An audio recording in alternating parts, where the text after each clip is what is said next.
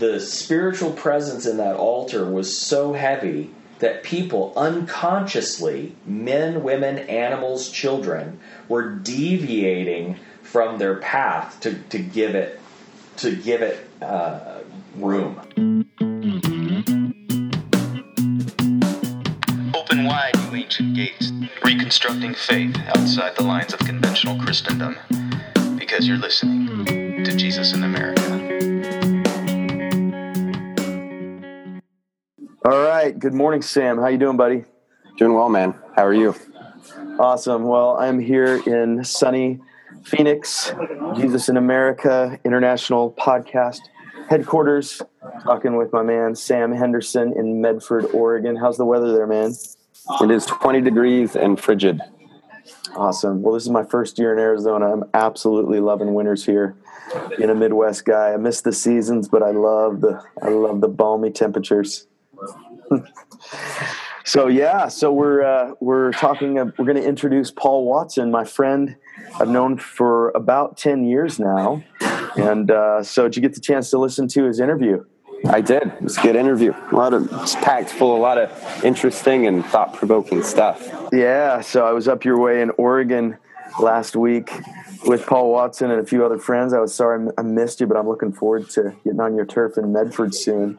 And hopefully soon enough. Cool. Awesome. So, okay, so we're we're going to introduce the Paul Watson interview this morning to our our uh, Jesus in America plan. Uh, Paul Watson has been a friend of mine for 10 years, and we've trained together a little bit, um, but I respect him a lot. He's a good brother. Uh, he has a fascinating life story. He was on house arrest at 10 years old with his family and uh, working in unreached people groups in Southeast Asia. Uh, he has grown up in a home uh, where his dad was an internationally respected pioneer of explosive, expansive church planting and disciple making movements that have seen millions of people baptized, Muslim background, people who are following the way of Jesus, following Isa, the Arabic word for Jesus. Now, um, he's been a his father has been a creative pioneer of movements, but it's been fascinating to watch my friend Paul transition, like so many people have, like myself, to say we want to see movements for the gospel in America again. And so many of us are having to figure out how do we walk in relationship with Western expressions of church, but pioneer new expressions of the gospel in America that take on different cultural forms. And I think Paul's doing that really well. So let's listen to the interview and we'll talk afterwards. It's good. Just tell us about you. What was life like growing up for you?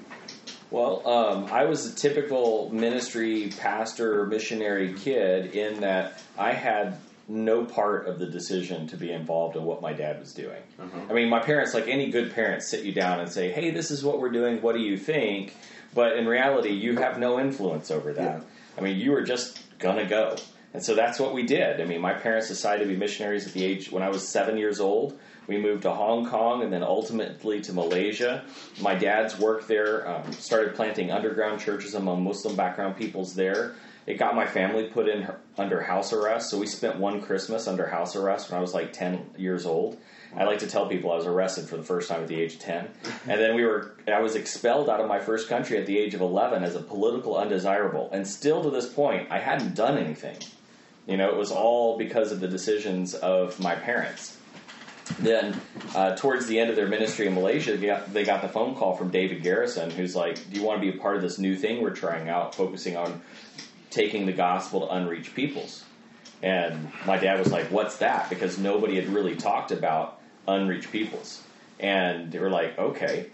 And so we began to look at, um, he began to look at unreached peoples, and the mission board decided to send him to India. So at this point, here I am turning, I'll turn 12 in country, I believe. Yeah, 12 in country, and I'm still on this journey that I didn't choose any of the yeah, path. Wow. So landed in, landed in Bangalore, stayed in Bangalore for six months, moved up to Delhi for a year, and then the Gulf War happened, which then again, I still didn't choose. And the Muslim kids on the street started throwing rocks at my little brother because just because we were Americans, and it's not their fault. It's just the only thing they knew to do. And so they were Americans, or we were Americans, so they were throwing rocks at us. And then the Indian government decided to protest U.S. involvement. They closed the language school. We lost our visa, had to move to Singapore so now here I am in Singapore, and uh, my dad was to find out that over the next few months that all the men he'd been working with in India, the and nationals he trained to go into villages, were martyred. So he couldn't live in the country. He couldn't work with the people. Nobody would work with him because he got people killed, even though he was doing things that everyone else was doing. It just happened to be a bad situation.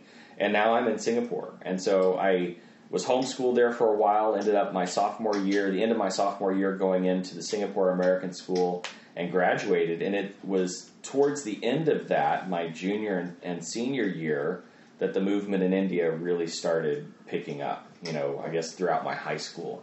And what that meant was dad spent a lot of time traveling. Yeah. And so he was gone in one year he was gone like 36 weeks out of the year. You know, traveling internationally. So growing up, I ended up graduating from the Singapore American School. Now, what's really cool is that in that I found you know a personal relationship with Jesus. I accepted Christ when I was very very young, but I did not lose my uh, faith. I didn't develop that bitterness. I've kind of got this optimistic streak. So I'm like Charlie Brown every time Lucy says, "Hey, Char- hey, Charlie, you want to kick the football?" I'm the guy that sits there and goes, "Well, maybe this time's different," and I just like tee off on this football, and it keeps getting pulled away. But every time, I just trust that, well, maybe she'll make a different choice, and so that's just me, and that's and I've carried that throughout my ministry. Graduated uh, Singapore American School, went to school, met my wife the weekend before school began. We got married two years later, halfway through school, and we've celebrated 19 years of marriage. So, Outstanding. You have 19 years, three kids, Three amazing kids. seven chickens, Seven. Wow. yep, a dog, and a hamster named Blue. Oh, nice, man. It's good to be back in your home. Yeah, I loved last time I was here, staying with you, and I've missed you, man. Part of our, our podcast audience are people who are seeking to see movements, massive catalytic transformation uh, of communities through the gospel, and also reformation of the church in the 21st century in America.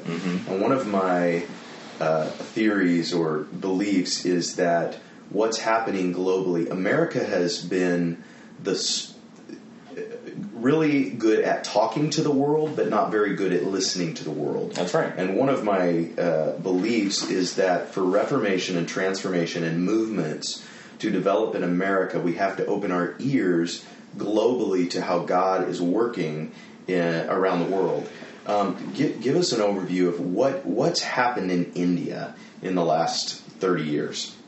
goodness, yeah, We're talking a country over a billion people, more people groups than any country in the world, uh, significant Hindu, Muslim population, and, significant Buddhist population as well, um, depending on where you are in the country.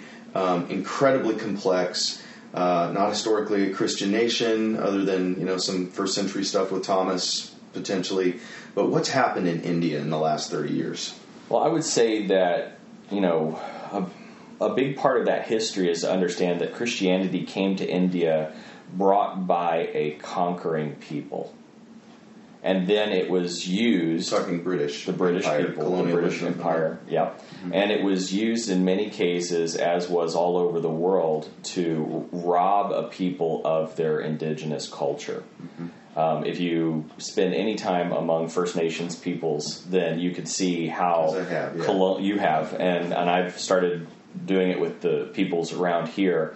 Um, I went to the Yakama Nation Mm-hmm. and spent time in their cultural center there, and over and over again in the walls of the of the nation's cultural center, it tells a story about how Christianity was used to enslave and deculturalize the people. Right, right. And that that is not unique to First Nations. It is actually the way that it is. Uh, colonialism took and used Christianity all over the world. yeah, right.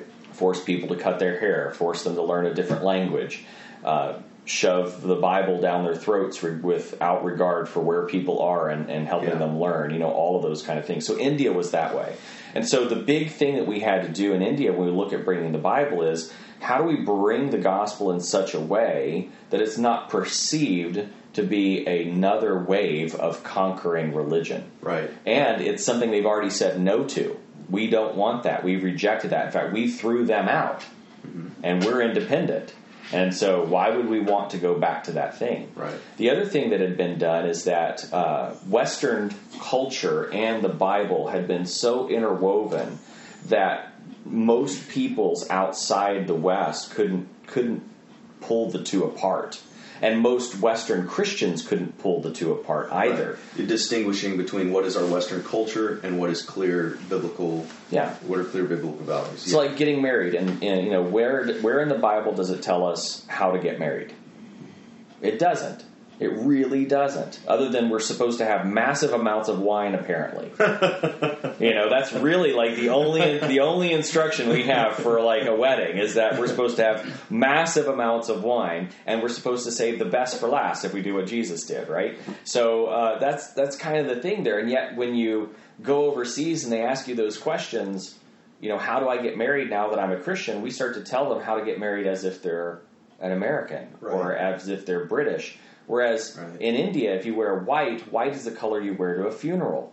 So, what woman on the best day of her life is going to dress like she's going to a funeral?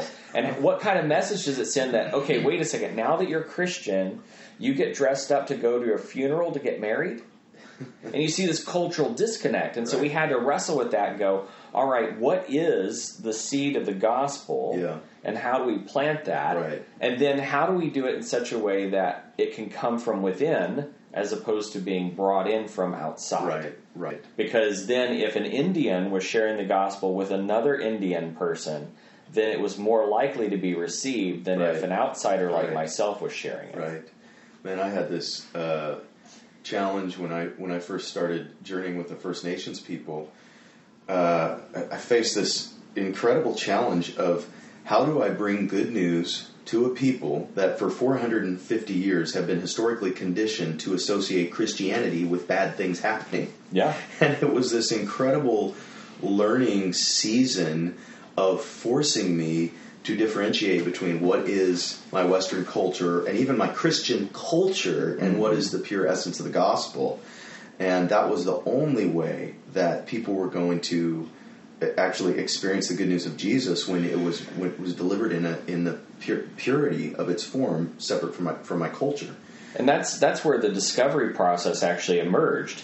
Is we were We're like talking about the Discovery Bible study. The Discovery Bible which, study. Which just has been used all over the world, hundreds of languages, a simple, reproducible way that anybody can gather a group of people, read a story from the Bible, from creation to Christ, and not have someone preaching and teaching, but have a, a facilitate an interactive discussion that's safe, no right or wrong answers, where people can begin to discover Jesus for themselves. That's right. That that's that's a great that's a great uh, summary of it. And the big part of it is that by asking questions instead of giving examples as the outsider, I am minimizing cultural transference. Nice. And I'm also creating an environment where I can learn from them what they're experiencing as they read and encounter uh, the Bible as the Holy Spirit begins to speak Yeah. to them. And so it puts me in a posture not of being the expert bringing all the answers, but instead of being the question asker, the Yeah. learner, Yeah. and bringing it out of people. And it's been amazing once we shut up and start asking questions, the amount of stuff that we could learn.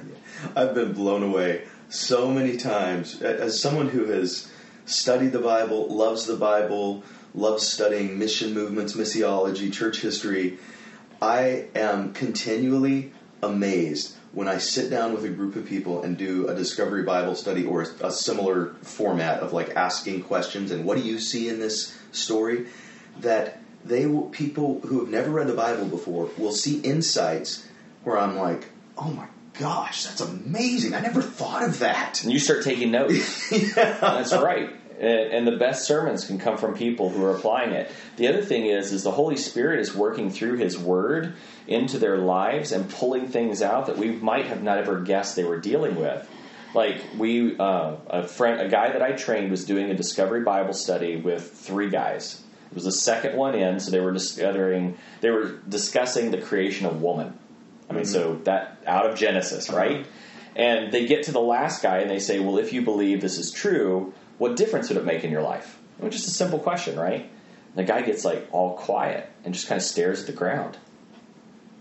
It gets really uncomfortable. And so the guy, the facilitator, my friend, he kind of prods him and says, "So what's going on, man?" And and he goes, "Well." And he looks up and his eyes are filling with tears and he goes, If I believe this is true, I'm going to have to stop paying prostitutes to have sex with me. Wow. And my buddy goes, Well, could you help me understand where you found that in the passage? He goes, Well, I guess it's not there. And he goes, No, no, no. Something in this passage spoke to you, and that's what you got. What did you see? And the young man goes, Well, how could I pay anyone who is created in the image of God to have sex with me? You know, this is the second time, as far as I know, other than growing up in a Southern Christian culture, it's the second time he's opened the Bible for himself. And he just had something. I asked my friend, who had been a seminary trained pastor, planted a church, did the whole thing, and I said, So did you ever have a sermon where that happened? he goes, No. He said, There was no way under God's earth that I would have guessed that that's how the Holy Spirit was going to work in that man's life. What? Just in like a couple minutes, what happened in the Bhojpuri movement in northern India? Oh my goodness. So Bhojpuri were called um, the graveyard of missions and missionaries. Okay? 180 million people, only 1,000 believers in 27 churches. In an area that was the birthplace of Hinduism, Buddhism, Jainism, and it's where Mahatma Gandhi went to start a student revolution that resulted in India's independence from the British monarchy. So, massively important people. Uh, an incredible stronghold with multiple principalities over it. I mean, just crazy stuff. Um, walking Varanasi today is different from Varanasi back in those days, and still it's a dark place. Um, just because Satan can run, just just have its head. And my dad one time was sitting down in a village, and he's watching, and every time humans got to a particular place in the road, they were just walking. They would literally do a detour and then keep going. And he started watching this and he started noticing that animals were doing it too. So he's like, What is this? And he walks over and there's nothing wrong with the road. Nothing wrong, nothing that would that would stop it. He watches a little bit longer and they get to that place and they do like this curve around it. So he looks over and right next to the road is this tree, and right at the base of this tree is this altar the spiritual presence in that altar was so heavy that people unconsciously, men, women, animals, children, were deviating from their path to, to give it to give it uh, room, Birth, yeah. to give birth. I mean, yeah, I could understand the humans doing it because maybe it's a cultural thing and it was like a respect religion thing, but animals, that's kind of odd considering that there's food sitting out there on this altar. So that's the kind of stuff we're talking about. This was a scary place. We went in. Um, Dad did his normal thing, which ultimately failed miserably and resulted in people dying. And he went back to the drawing board and started saying, Lord, how do I do this? Actually, he said, Lord, send me home. I'm done. I'm too old for this. And he was in his 30s. I laugh at that now, I'm going, too old. What are you talking about? And, uh, and so he ended up, uh, God refused to take his call away. And so dad said, okay, you're going to have to show me something new. And he, it was a lot of things that other people had seen here and there, Roland Allen, these little guys, you know, and even then God was working in other believers across the world, like George Patterson and some others, speaking these same things kind of to them, getting them to put it together. And Dad put it together in a strategy, though. That was his strength. That's what he brought to the table, was bringing it all together in a cohesive strategy where all the pieces work together instead of working against one another. And he began to implement it. It. Uh, he found one guy who would work with him. And so he began, and it was Victor John. And then he, John, Victor John, and a different guy. He met Victor Choudhrie along the way, uh, which is a fun, funny story we'll tell some other time.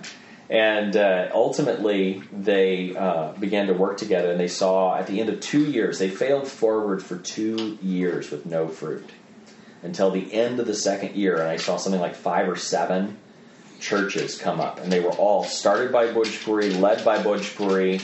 Not a single one of them were paid for by an American. All of that kind of stuff. Okay, that was that was huge. And then um, the next year, that number doubled. And the next year it doubled again.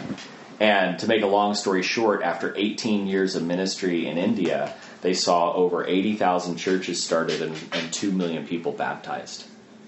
And we haven't, I haven't been back to India in a long time, and dad hasn't either, because they don't need us anymore, which is even better. So tell us the story of Contagious Disciple Making. Incredible book, one of the best books I've read on multiplication. I have an endorsement in there.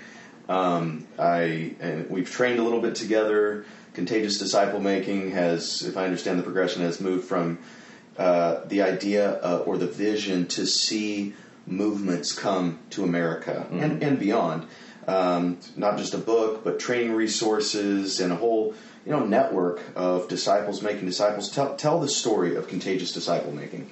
Yeah, so for years I was told by the older generation that someone with my personality type would never be able to lead an organization. Oh my goodness. Years of it. And finally, I'm sitting in the shower crying because God made me broken, and how am I going to do what He's put in my heart? And I just felt Him sit there and say, Do you not believe that if I've called you, that I also can equip you and empower you to do what I've told you to do? Stop thinking that you're broken and realize that you're made exactly the way I want you to be to do what I've called you to do. That's crazy. And I'm like, and so, and, and I've run into other ENFPs that they sit there and they go, How can I lead? I'm I'm not organized. I have feelings. I am extroverted and not a thinker, and you know all this kind of stuff. And I'm like, guys, first of all, you don't have to have permission. Show me who in the Bible was actually qualified to lead. Nice. And please, just point out one of them that wasn't a complete screw up. And if you use what God's given you to do what He's called you to do, and you don't have to worry about it. And my organization, because of my hangups, may never get massive. And that's fine as long as we see people fall in love with Jesus. I love it. And towards the end of that project, I'm sitting in the boardroom at City Team, uh, which is the organization my father was with, and turned around and God gave me a vision. Like the Southern, which is something Southern Baptist boys don't admit to having very often. Because we might lose our Baptist card, um, but uh, but here's that Southern Baptist. But he did. I mean, I turned right around and I saw I saw all of the events of my life and all my experiences laying out, and then all of a sudden they turned into threads, and all the threads started coming together, and they turned into a single red cord that read that went straight into my chest. And I heard God say, He said, "You see all this? This is why I've created you." And I knew in that moment that He wanted me to be a disciple maker, to be a church planter, and that was my focus. And it wow. so radically shifted my life. I never had to get up another day and wonder what I was wow. doing that day. In fact, my wife tells me. I called her the next day and she told me my voice had changed. And I promise you, I'd already been through wow. puberty. So I was 27. That's supposed to be done, right? And uh, but that that changed yeah. everything for me. And so I, it's the first time I'd had my feet set in the U.S. Because even though I'd lived here for a while, I'd always traveling internationally. Uh-huh. Traveled 100,000 miles around the world annually. Um, 15 days out of every month I was gone. And even when I was here, I was coaching people through Skype and stuff like that. But when I came to take the job in Portland, they said, You can't travel anymore. We want you to focus. So I finally shut up long enough to start hearing the songs of despair and the cry for Jesus that my own nation was singing and I got to see it on the streets with the homeless men and women. And then one day, I was my truck broke down, the truck that's sitting outside. Twenty year old Ford Ranger, you know, came out the year I would, after I graduated from high school, and uh, you know, it's almost got two hundred thousand miles on it. it. Broke down, and I took the TriMet in from my house to work, the, the subway system. And I'm talking to Jesus on the TriMet. It's full because it's rush hour in the morning and all of a sudden, I felt God say to me, He says, You know, Paul, you realize that you're the only follower of me on this train right now. It's like, what? And I started running through the statistics and about how much, because I'm a math, I was going, I'm not a math guy, but I was running through the math, seeing if that was even possible, or if I just imagined this. And I realized statistically it was possible in the Northwest that I could have been the only follower of Christ on that entire train at rush hour going to work. And it blew me away. And I just started praying about that and thinking about that. And then I just felt God say, you know, what are you doing? why aren't you taking the things that I've taught you working among the hardest peoples around the world and applying them in the US and Canada? Right here in the Pacific Northwest. And then as I started researching Pacific Northwest, it included Oregon, Washington, Idaho, Montana, British Columbia, and Alaska. It included the uh, Latino population, a growing Muslim population, and an enormous Sikh population, Chinese, you know, people who've been here for generations, First Nations peoples. I mean, incredible tribes that, that found their life and existence here historically far before my ancestors came this direction. And I began to toy with that idea and wrestle with it, and that was part of the book. And so that book is that blurry line, I would say. It's so imperfect. When you look back on it, you go, man, I wish I could say this. And I've learned so much since then. But it really was that initial wrestling between my, my father and I and the material we had been teaching and training to figure out what does that look like as we start to wrestle with that in a North American context. Mm-hmm. And as God made me aware of this and I started trying to live it out, it created tensions at work because even though I was in my office doing my thing, my mind was outside figuring out how can I work with these other people. And I finally had a moment with my boss where I was just like, "Hey, I need to do this. Is there room in the organization?" And there wasn't at that time, and so I had to say, "Well, I need to start my own thing." Yeah. And so some buddies of mine went and we started contagious disciple making and our whole mission is to focus on the United States and Canada to see people who wouldn't normally come to church have an opportunity to hear about Jesus and then to form churches or become a part of churches. I don't care either way. And then ultimately to become disciple makers who would cause movements. And we're going to Yeah. need to see lots of movements. Yeah, yeah, right on. Okay, so um, one of the things that you and I have had significant conversations uh, about in previous months is we're, we're seeing an explosion across the world in unreached people groups of exponentially multiplying movements. I was with uh, my friend Anna Roop last night Yeah. um, who in the last 10 years has seen churches planted in 26,000 villages just from his disciples and people he's trained and, and others. And many of us are sensing, and interestingly, a lot of us are in our mid mid year leadership seasons, in our 30s, 40s, um, who are sensing the call of Jesus to focus on America. So, what are you t- talk a little bit about? What is a church planting movement or disciple multiplication movement for a listener who's like, yeah, I want to make disciples. I'm following Jesus, but you know, I go to church or whatever. Just share a little bit, like from your heart, what is a disciple making movement or a, a church planting movement? Um, yeah, just to hear from you. So, Dad was in the room when the term church planting movement was coined, and I was in the room when the term disciple making movement was coined. So that was kind of interesting. And church planting movement came out of them just seeing all this stuff that was resulting in churches planting churches planting churches, and they couldn't explain it, couldn't control it. They're like, "What do we call it?" And they're like, "Uh, church planting movement." Mm-hmm. And it was never meant to be prescriptive; it was only meant to be descriptive. Uh-huh. This is what we're seeing God do. Well, in typical American fashion, we ended up taking that and making it prescriptive. Everyone should be doing this thing, mm-hmm. and ended up bringing some interesting things to light. First of all, no one knew what they were talking about when they said the word church. So when they approached that term, whatever their experience of church had been, they brought it there, and if they didn't see that, then they were like, "Well, that's not it." Okay, The other part was in the Bible, it doesn't say go plant churches. that's It right. says make disciples and baptize. that's right. And I can argue that church planting, though, is the baptismal process, but uh, because out of uh, Romans chapter, or is it Corinthians, it says you're baptized into one body. And so it's the establishment of the body of Christ in a local area. But at the same time, it still goes back to making disciples and baptizing. So we were like, well, how do we come up with a better term that we know now it's going to be prescriptive? that actually describes what we're trying to do. And so we came up with the term uh, disciple making movement. And I like to say that disciple making movement focuses on our part of the equation, Nice. and church planting movement focuses on the outcome and the fruit that God brings out of our obedience. Okay, so you're saying our job is to make disciples. When we make disciples and baptize, which we have authority to do, Yes. the inevitable result is that churches will grow as the result of our prescriptive uh, command to go and make disciples and Yeah, baptize. it'll naturally happen. And so people ask me all the time to say, so what about the outcome of this? And I go, you know what? That the outcome's the Holy Spirit's job on that one.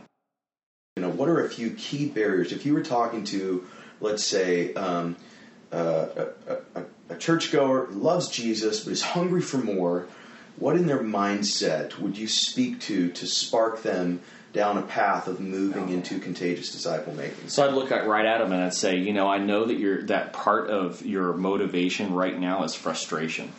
There's this, I got to get out and do it. And that frustration, if you're not careful, can turn bitter into bitterness against your classical church models that you came from that aren't meeting your needs right now. And if you allow that bitterness to grow, it'll actually become the bar- the biggest barrier between you of movement that you can experience. Wow, So you need to do the hard that's huge, bro. you need to do the Yeah. hard work, and it's not. You need to do the hard work in your own heart to be able to come to a place of maturity that says, "I value and appreciate the things that have gone before, and I love it. I love sitting down to Thanksgiving with them, to celebrate communion, to do baptism, to even preach from time to time. I love that, but God is also calling me out to do these other things." Mm. And then the second one is to go, and you don't need permission to do the other things. Nice. Because God has already given you the great commandments. Hear, O Israel, the Lord your God, the Lord is one. Love the Lord your God with all your heart, with all your soul, with all your strength. And the second is like it, to love your neighbor as yourself. And then he gave you the Great Commission all authority, all authority on heaven and earth has been given unto me. Therefore, go make disciples uh, of all nations, baptizing them in the name of the Father, the Son, and the Holy Spirit, teaching them to obey all the things I've commanded you. Are you saying that all Christians have authority and permission to go make disciples all and baptize of them. them? You don't have to wait. You do not have to wait. So you love and respect and speak, and and I ruthlessly, I ruthlessly stamp out any hint of bitterness in my own soul regarding the expressions of church. And I've been hurt by church. Anybody who's the son of, anybody who's been a ministry leader's kid has been hurt by church. And, and I would I would say that many people in the United States have been disappointed by various things. But what I had to realize is I need to realize that church is made of people, and people are broken like me. And that that bitterness I was experiencing was actually pride taking root that I was mm-hmm. going to be better. And that what I was going to do was going to be better, which means not broken either. Mm, it's powerful. And so that had to be rooted out from within me. And then I had to realize I didn't need permission. And this is huge for young people because we always want someone to come alongside and say, hey, buddy, you've got what it takes. You can do this. And let me tell you, in most cases, that's not ever going to happen. Hmm. Because the person, what God wants is He wants to hear you to hear Him wrap His arm around you and say, "Hey, buddy, You've got this because you have my spirit and you have everything you need to go out and to do the things that I have told you to do. So that's incredible, Paul. That that that I wasn't expecting that answer, and that is so powerful. And so, what I'm hearing you saying, paraphrased, is if someone is wanting to get out of the conventional boundaries of Christendom and move into planting the gospel, making disciples, seeing multiplication, it starts not by criticizing what's wrong with the institution, but by looking at your own heart processing that with Jesus and then looking at what our Jesus said I only do what I see the Father do, doing. That's right. Then moving into what is the Father doing and then realizing you have permission from your Father in heaven under the authority of, the, of Jesus to go out and to obey the great command and obey the great commission and you go do it. Yep. And then the third thing you do right there is quickly find brothers and sisters who are doing the same. Hmm. Because you are going to get asked by people who's keeping you accountable, what authority are you under, and I could go into a lot of conversations Sure. on that that I'm Sure. not. But your first line of defense are I am connected with some brothers and sisters who are doing this well, and we pray together and encourage one another and love one another. And I also encourage people not to give up if they feel led to uh, continue working in their own churches. So I attend a church here locally that is as traditional as a modern church is. We've got 800 to 900 people that are scattered across three campuses, multiple services. I'm actually a trustee at the church, which means I'm an elder. I baptized in church yesterday, and I'm preaching this coming Sunday. I do that because I'm investing in my local community mm-hmm. and it's creating pathways. Now it's creating this loop that I learn things from them that I wouldn't have thought of before because I'm listening to their stories of what they're experiencing with Jesus, and I'm going out and experiencing things and bringing it right back in, and they're listening to my stories. And because we have this environment of mutual respect and high regard, all of us are growing together, which is what God wants the body to be. If I had broken that circle with pride, mm-hmm. then that would have been bad. If I had broken that circle by not seeking out other believers who are called like me and serving with them, but not cutting off this other side, uh-huh. then that would have been bad too. Now, I'm very careful with my time. 90% of my time is reaching people who are outside of the church, and there's only 10% available for this other. Wow. And that 10% really is to build that community that I need a home base to come to Wow. of men and women who will love. So that's those are the top three things right there. And then I tell people, go get a hobby. That's so simple. Find something that you love to do or wanted to experience. Yeah. And go do it. Give yourself permission to try it out for six months. I'm almost having to do more work these days teaching Christians how to be real, not jerks, as they engage with people who don't know Totally. Jesus, Totally. than I am teaching them about the Bible. Totally. They look at me, how do I have a conversation with people who don't know Jesus? And I go, Wow. have you ever been to Dutch Bros? And they're like, and if they're depending on where they're at, and I said, do you, do you have a coffee shack locally that like they're super outgoing and very exciting? Like, yeah. I said, okay, here's your assignment. Every day for the next week, I want you to go in the morning and get a drink. Seriously? I'm like, yeah, I'm giving you permission. Okay? And I want you to write down the question that they ask you that gets the conversation going. Nice. And then later that day, I want you to go use that question with someone else. Obviously, if it's just about your coffee, don't use that one with the woman at the grocery store. But instead, you know, like I go on Friday. How's your coffee? That's right. Every work, Paul. That's right. Didn't work. I go, and I have to be that like open sometimes. I go, no, on Fridays, if you go to Dutch Bros on a Friday, they're going to look at you and say, hey, what kind of awesome things do you have planned this weekend? Do you know? I went. I tested it out. I went to Walmart. Okay, You went And to Walmart. I'm checking out with my groceries. Hopefully not late at night. And I look at the woman like sitting things there. It was in the afternoon, not not after ten, not after the witching hour. Um, so uh, it was it was in the afternoon. I look at the woman who's sitting there checking me out on the on the you know my groceries out and everything, and I go, "Hey, what kind of things do you have planned for this weekend?" And she's like. Oh well, my kids are coming in, and this and that is happening, and this and you know, and all this kind of stuff. And I'm like, this is not hard. yeah. You just had to ask the question. The number one skill set for all disciple makers to learn these days, at least in the United States, should be asking questions. Beautiful. That's golden, bro. That is That's golden. your that's your base hit. You know, it hit me one time how many questions God asks of people in the Bible. Right. How many questions Jesus asked of people. I totally agree. You know, one of the things that has occurred to me, you know, in my journey with Jesus is how comfortable Jesus was at a party. He was just as comfortable at a party as he was at the temple. And you, you are spot on about teaching Christians just how to be normal again. Stop speaking this obscure subculture language. Stop trying to like hit a grand slam and find this like, you know, all right, I found this guy and I, I preached the gospel to him. Like, yeah, that's great when that happens, but like, can you hang out at a party and have lots of conversations and get to know people and have subsequent gatherings with them and actually do life with people? Because Jesus, God, I mean, God could have you know, brought the story of the good news anyway. But he chose to become a human and come down and live a life with people and interact with people, wearing their clothes in their context, speaking their language, knowing their hurts, knowing their agrarian economy, knowing the injustice of the system that they were living under religiously, politically, and then begin to teach the kingdom of God in the context of a flow of community, li- the life and the community that people lived in. Mm-hmm.